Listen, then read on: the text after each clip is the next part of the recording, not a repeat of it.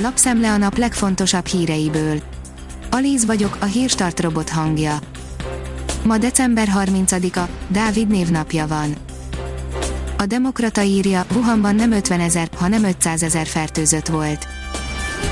Januárban és februárban előzönlötték a Wuhani kórházakat a lázas betegek, de a kórházakban sem a diagnosztizálásukhoz, sem a kezelésükhöz nem volt elegendő munkaerő.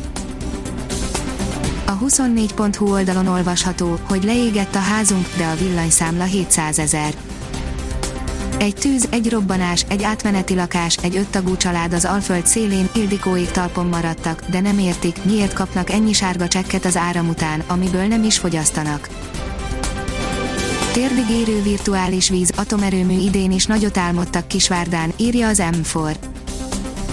Tévedés lenne azt gondolni, hogy az elmúlt évek elképesztő ötleteit ne lehetne túlszárnyalni Kisvárdán, a némi képszokatlan turista látványosságok sorának nincs még vége, 2020-ban újabb projekteket álmodtak meg a városvezetők.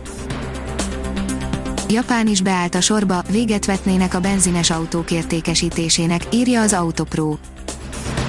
A Szigetország kormánya a következő évtized közepétől csak elektromos modellek forgalmazását engedélyezné. Gazdaságportál szerint újabb, ezúttal 6,3-as erősségű földrengés rázta meg Horvátországot, halottak, sérültek.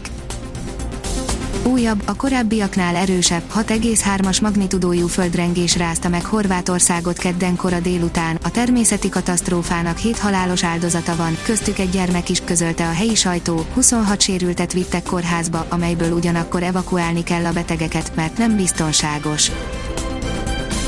A pénzcentrum szerint drasztikus drágulás jött el 2021-re, ez kerül két és félszer többe a boltokban, piacokon.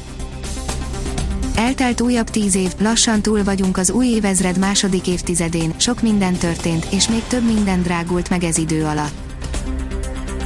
Ismét drágul az üzemanyag a hazai kutakon, írja a Propeller ebben az évben utoljára drágul a hazai kutakon a gázolaj, amiért 2 forinttal kell többet fizetni literenként, a benzinára nem változik, utoljára karácsony előtt, december 23-án változtak az üzemanyagárak, amikor a benzin literenkénti ára 2, a gázolajé pedig 4 forinttal nőtt, december 30-tól, tehát a mai naptól ismét drágulás lesz.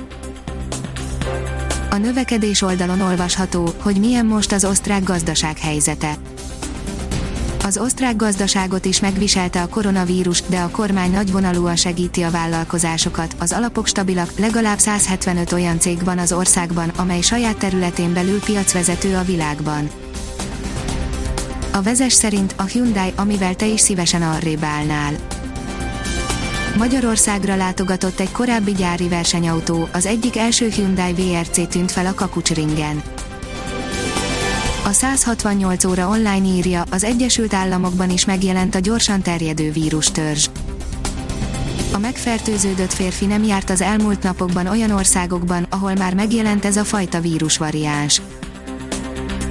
Az Eurosport írja, a svájciak lesikló klasszisának a még hiányzó Kitzbüheli győzelem lehet a fő célja 2021-ben. A 33 éves Beat Feitsnak az olimpia aranyérem mellett a Kitzbüheli győzelem hiányzik még a karrierjéből. A kiderül oldalon olvasható, hogy még sokáig várat magára az igazi tél. Továbbra is a megszokottnál több fokkal enyhébb időben lesz részünk, mindössze a szilveszter éjszaka lesz csípős, január első napjai sem hozzák meg a nagy havazásokat, erre január 8-a körül nő meg az esély. Hírstart friss lapszemléjét hallotta. Ha még több hírt szeretne hallani, kérjük, látogassa meg a podcast.hírstart.hu oldalunkat, vagy keressen minket a Spotify csatornánkon. Az elhangzott hírek teljes terjedelemben elérhetőek weboldalunkon is. Ha weboldalunkon hallgat minket, az egyel korábbi adás lejátszása automatikusan elindul, beállíthatja, hogy az összes korábbi adás, vagy csak az aktuális tematika hírei következzenek. Köszönjük, hogy minket hallgatott!